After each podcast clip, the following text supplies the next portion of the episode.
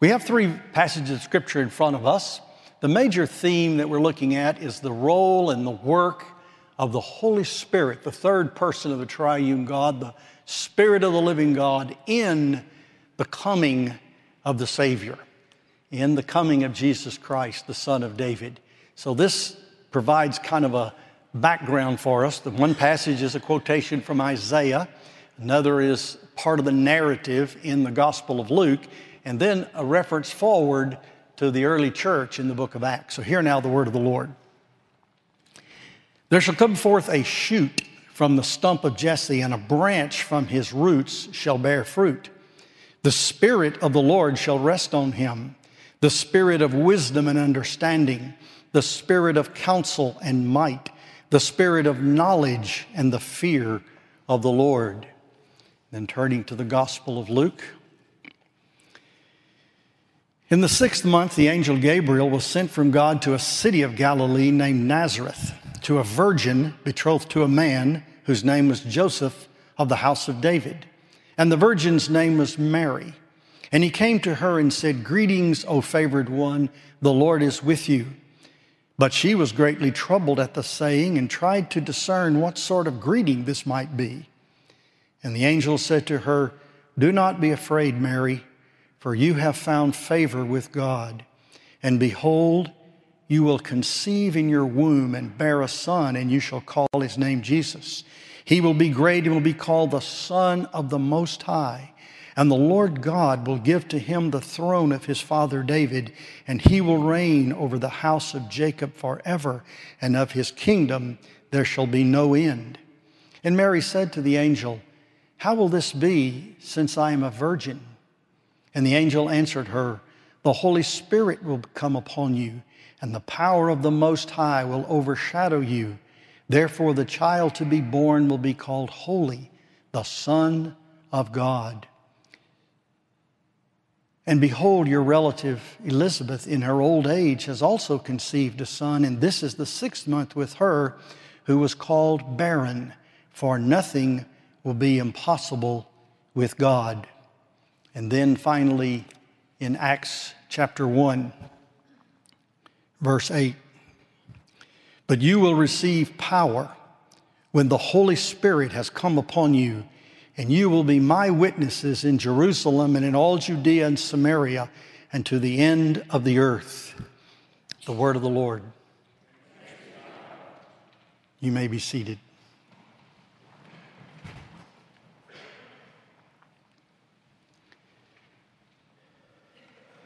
You noticed in each of those passages, a reference was made to the Spirit of God. That is the third person of the triune God. We believe that God is one God, one in essence, one in eternality, one in all of his attributes. But he is three distinct persons Father, Son, and Spirit. Three distinct persons, which make a Godhead. And don't ask me to explain any of that. Because I have, as many of you probably have contemplated it all your life, I've read multiple volumes dedicated to the subject of the Trinity, and I feel like I have an intuitive understanding, but I just can't explain it. Every illustration that I've heard is wrong. Wrong. Most of them illustrate some kind of Sabellianism or modalism or some other classic heresy. It's a mystery.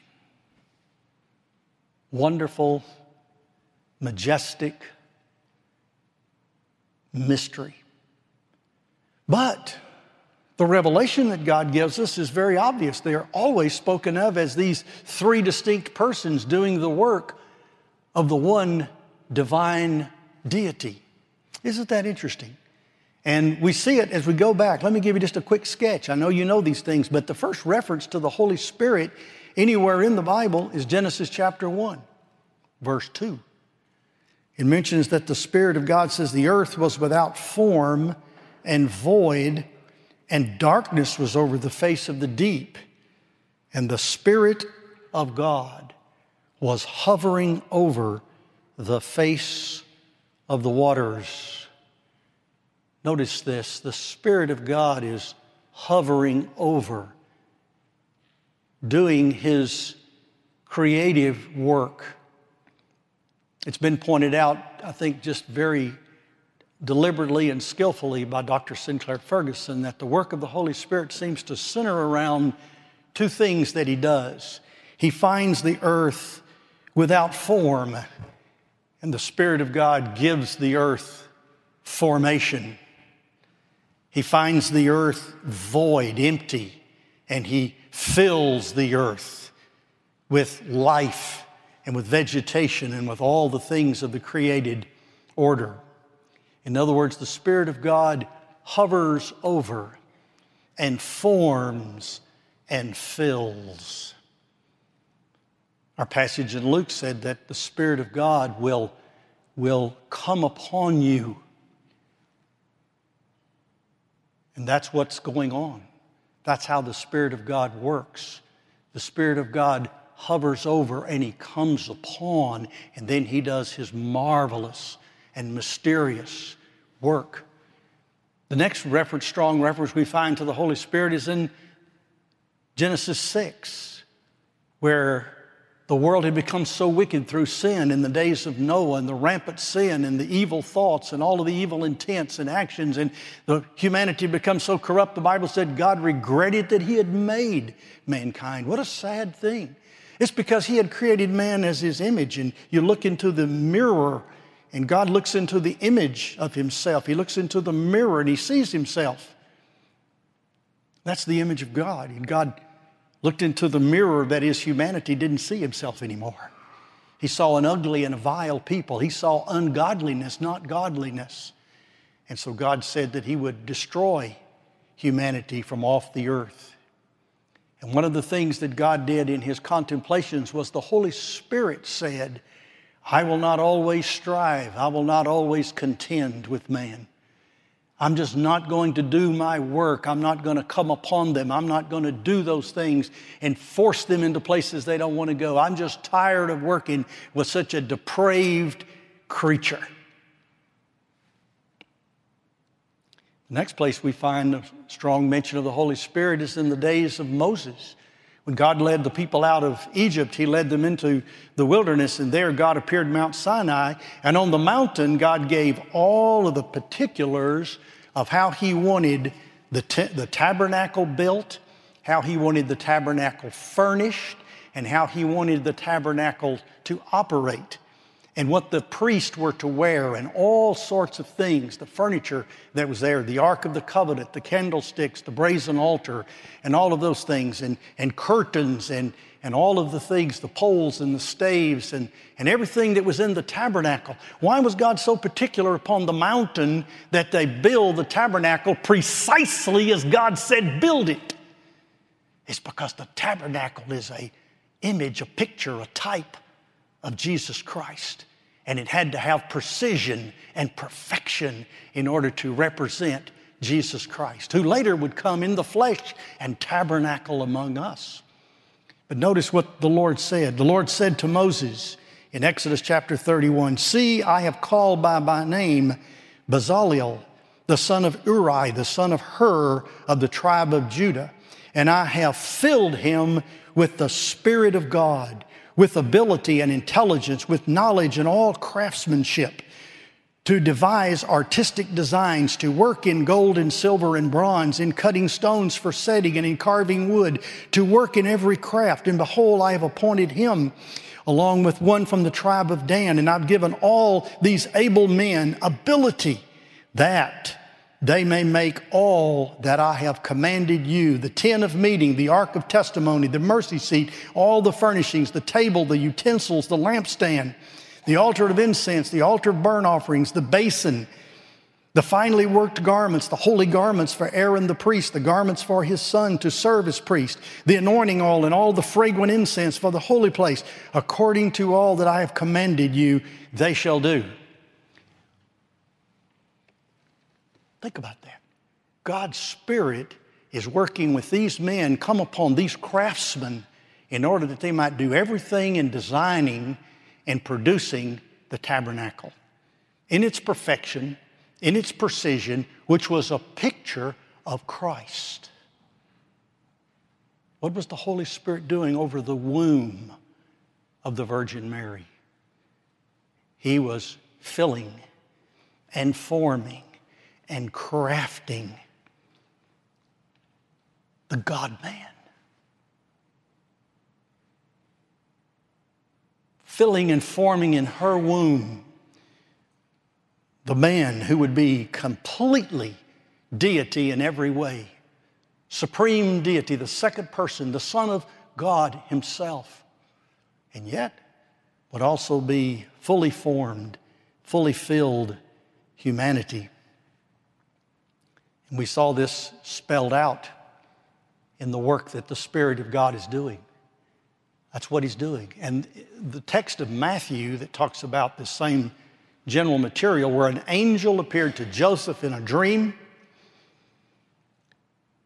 spells out into the particulars, and you've read it over and over and over, how it's very careful to, to word things so that you know that Mary and Joseph were engaged to be married in a fully legal, binding covenant, but yet they had not come together as husband and wife. And before they ever were married and they ever came together as husband and wife, she had conceived in her virgin womb the God man, the Christ child. And the Bible is very, very clear that it was a real and a natural birth. We read the story in Bethlehem, how she brought forth her firstborn son and wrapped him in swaddling clothes and laid him in a manger. A real baby. But he was the Son of God. This too, the story of the incarnation, along with the story of the Trinity. Don't ask me to explain it. How completely we understand it is largely a measure of how saturated we are with the very mind of God in our own life.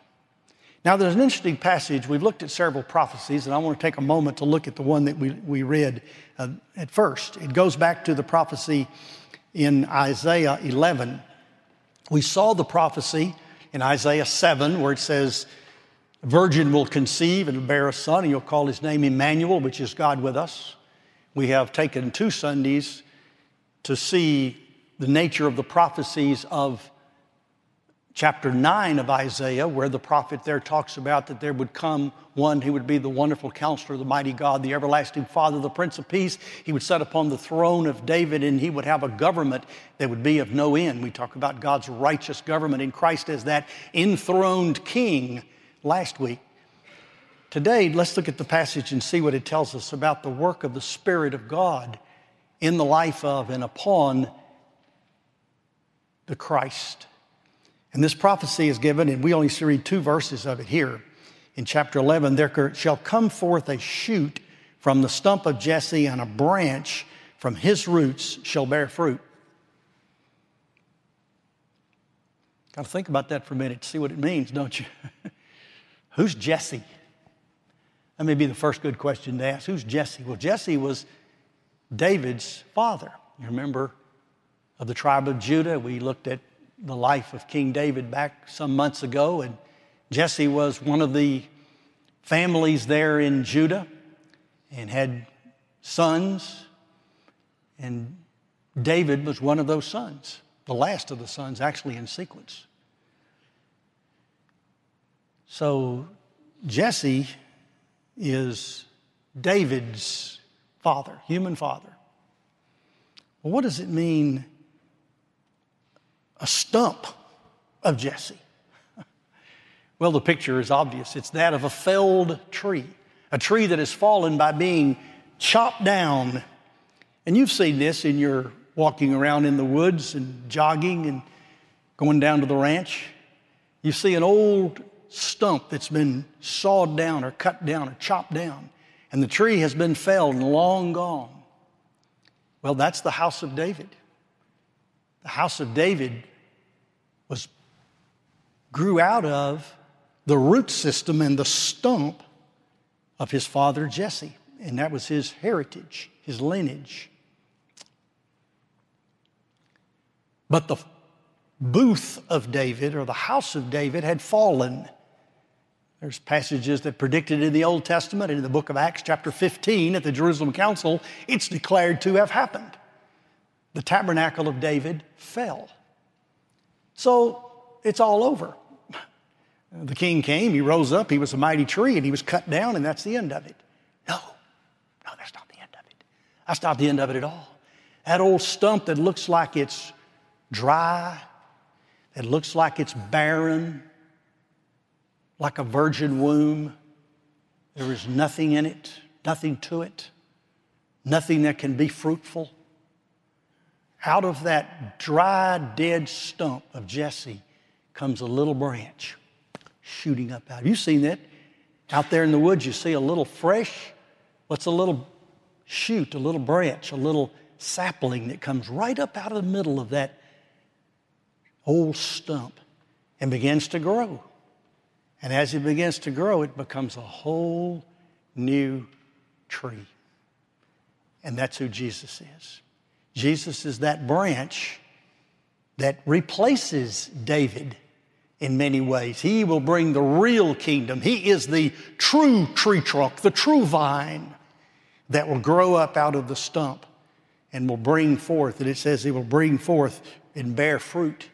That's the life of Christ. It's interesting that it's called a shoot, it's called a branch. The word for branch in the Hebrew, or shoot, is the word netzar. And that's the root word of the name of the town, Nazareth. Isn't that interesting? Jesus grew up in a town whose root word meaning was that of a branch, of a shoot. And that's who Jesus is. And the psalm, I mean, the uh, song, song in Isaiah in chapter 61 talks about how the thing that was going to make all of this happen, this bearing of fruit, this accomplishment of God's will, this restoration of the kingdom, this restoring of the stump of Jesse, this rebuilding of the tabernacle of David, the way this is going to happen is going to be by the power of the Holy Spirit. Zerubbabel the prophet said, Not by might, not by power, but by my spirit, says the Lord. That's how God's work is going to be accomplished in His Son. It's going to be accomplished through the power of His Spirit. And we see that in the life of Christ all the way. There's a summary of it given here in this passage. It said, The Spirit of the Lord shall rest upon him. Remember, I told you the key passage out of Luke is, The Holy Spirit will come upon you. And that's what happened to Christ in his life. The Holy Spirit came upon him. We see it at the baptism with the descent of the dove. And we hear him reading in the synagogue where he says, The Spirit of the Lord is upon me, for he hath anointed me to preach the gospel. So it's the Spirit of the Lord upon the Christ who's going to be the power, the enabling, the operating force of the life and ministry of Christ. And we see it all the way through. The first thing the Spirit did to the Lord after his baptism and his receipt of the mighty power and the anointing, the, the christening, the baptizing, the anointing of Christ at his baptism was the Spirit drove him into the wilderness. If the Holy Spirit comes upon me, I hope that doesn't happen to me first. The first thing that happens is I go into the wilderness. But that's what happened. Christ went into the wilderness. And there he was with the wild beast. Sounds a lot like King David with the bear and the lion and out in the wilderness in the, in the pastures with the sheep. And the Lord then, the Lord God Almighty, the Father, shaped and molded and equipped his Son to do the work that he was to do by the power of his sovereign Spirit. And how's that? What is that work? Well, it's summarized in the next three phrases. And we'll just give a brief summary of it. It's the Spirit of the Lord shall rest upon him, the Spirit of wisdom and understanding, the Spirit of counsel and might, the Spirit of knowledge and the fear of the Lord. If I was to summarize these three phrases, they would be the spirit of wisdom and understanding is for the work that the Lord will do, that Jesus Christ will do. Understanding and wisdom is for work, it's for building, it's for accomplishing, it's for planning, it's for design, it's for the bringing about of the things that need to be done in his life, the working of the miracles, the, the, the teaching, the doing all sorts of things that, that move Christ forward to that place where he needs to be in sacrifice toward the end of his life as he anticipates his whole last year, almost on a daily basis. You see him anticipating, setting his face like a flit to Jerusalem to go there and to bear the sins and to die the death that must be died for the sins of his people. This is his work. But it's also the spirit of counsel and of might. That's warfare. If understanding and wisdom is, is life and, and work, the spirit of counsel is war and battle. Jesus' whole life was a battle against the forces of evil, against the temptations of Satan, and the attempts to shipwreck his mission. Time and again, he had to recognize it when he saw it. Anybody that suggested he shouldn't go to the cross, his answer was, Get thee behind me, Satan. And he fought a battle all the way through to the finish. In fact, he said, It is finished on the cross. And one of the meanings of that word is a battle has been won.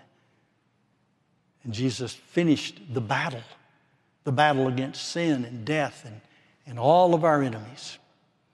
He, as it were, prepared a table for us in the presence of our enemies there in the feast that was His body and His blood upon the cross. And then the third one that's mentioned here is the spirit of knowledge and the fear of the Lord. That's the worship. That's the worship. Just as Jesus worshiped the Father, prayed to the Father, obeyed the Father, did what the Father told him to do, even did the Father's will when his own natural inclinations were to let the cup pass. That's the spirit of submission. That's the spirit of loyalty. That's the spirit of adoration. That's the spirit of the fear of the Lord. Jesus led his people in work in war, and he leads his people in worship. And this is precisely what happens as we come through the scriptures. We see the work of the Holy Spirit in the creation. The Spirit of God brings cosmos out of the chaos. When we see the builders of the tabernacle, we see craftsmen. We see the Spirit of God bring out of raw materials a perfect type of Christ. We see in the prophets, we see the Holy Spirit of God putting His words in their mouth, out of the mouth of the prophets, by the Spirit of God and His anointing, according to Ezekiel, and but almost all testify that it was the Spirit of God.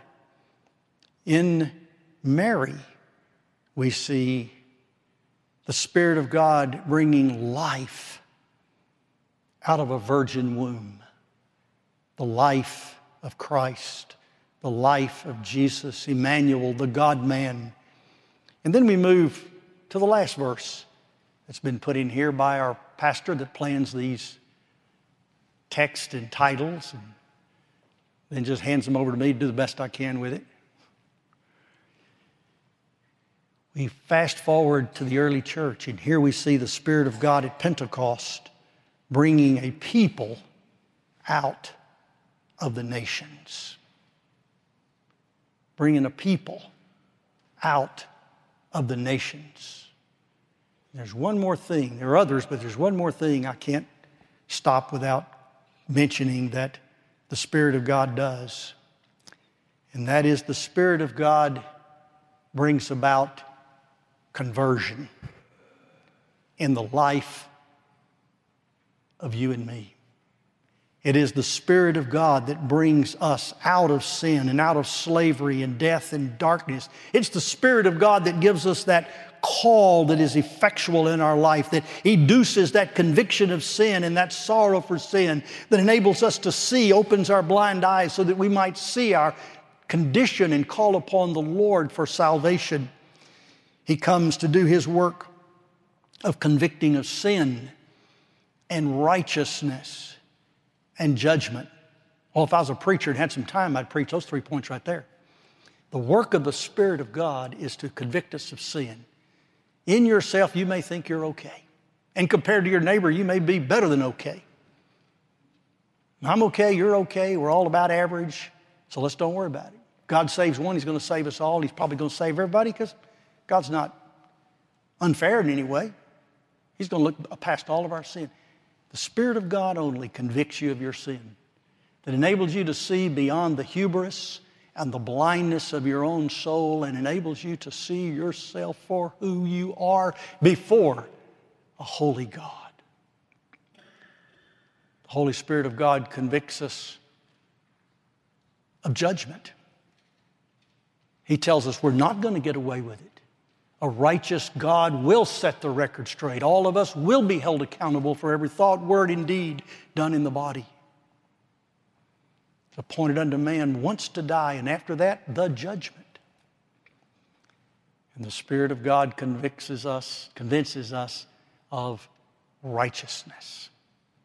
He shows us the righteous standards that God has for us to live and the prosperity and the health and the wholeness and the, the good life that is there for the obedient person who learns to walk with the Lord and take that which is, is a step at a time, keeping in step with the Spirit of God all along as we move through a progressive sanctification, a, a holiness of being more like Christ.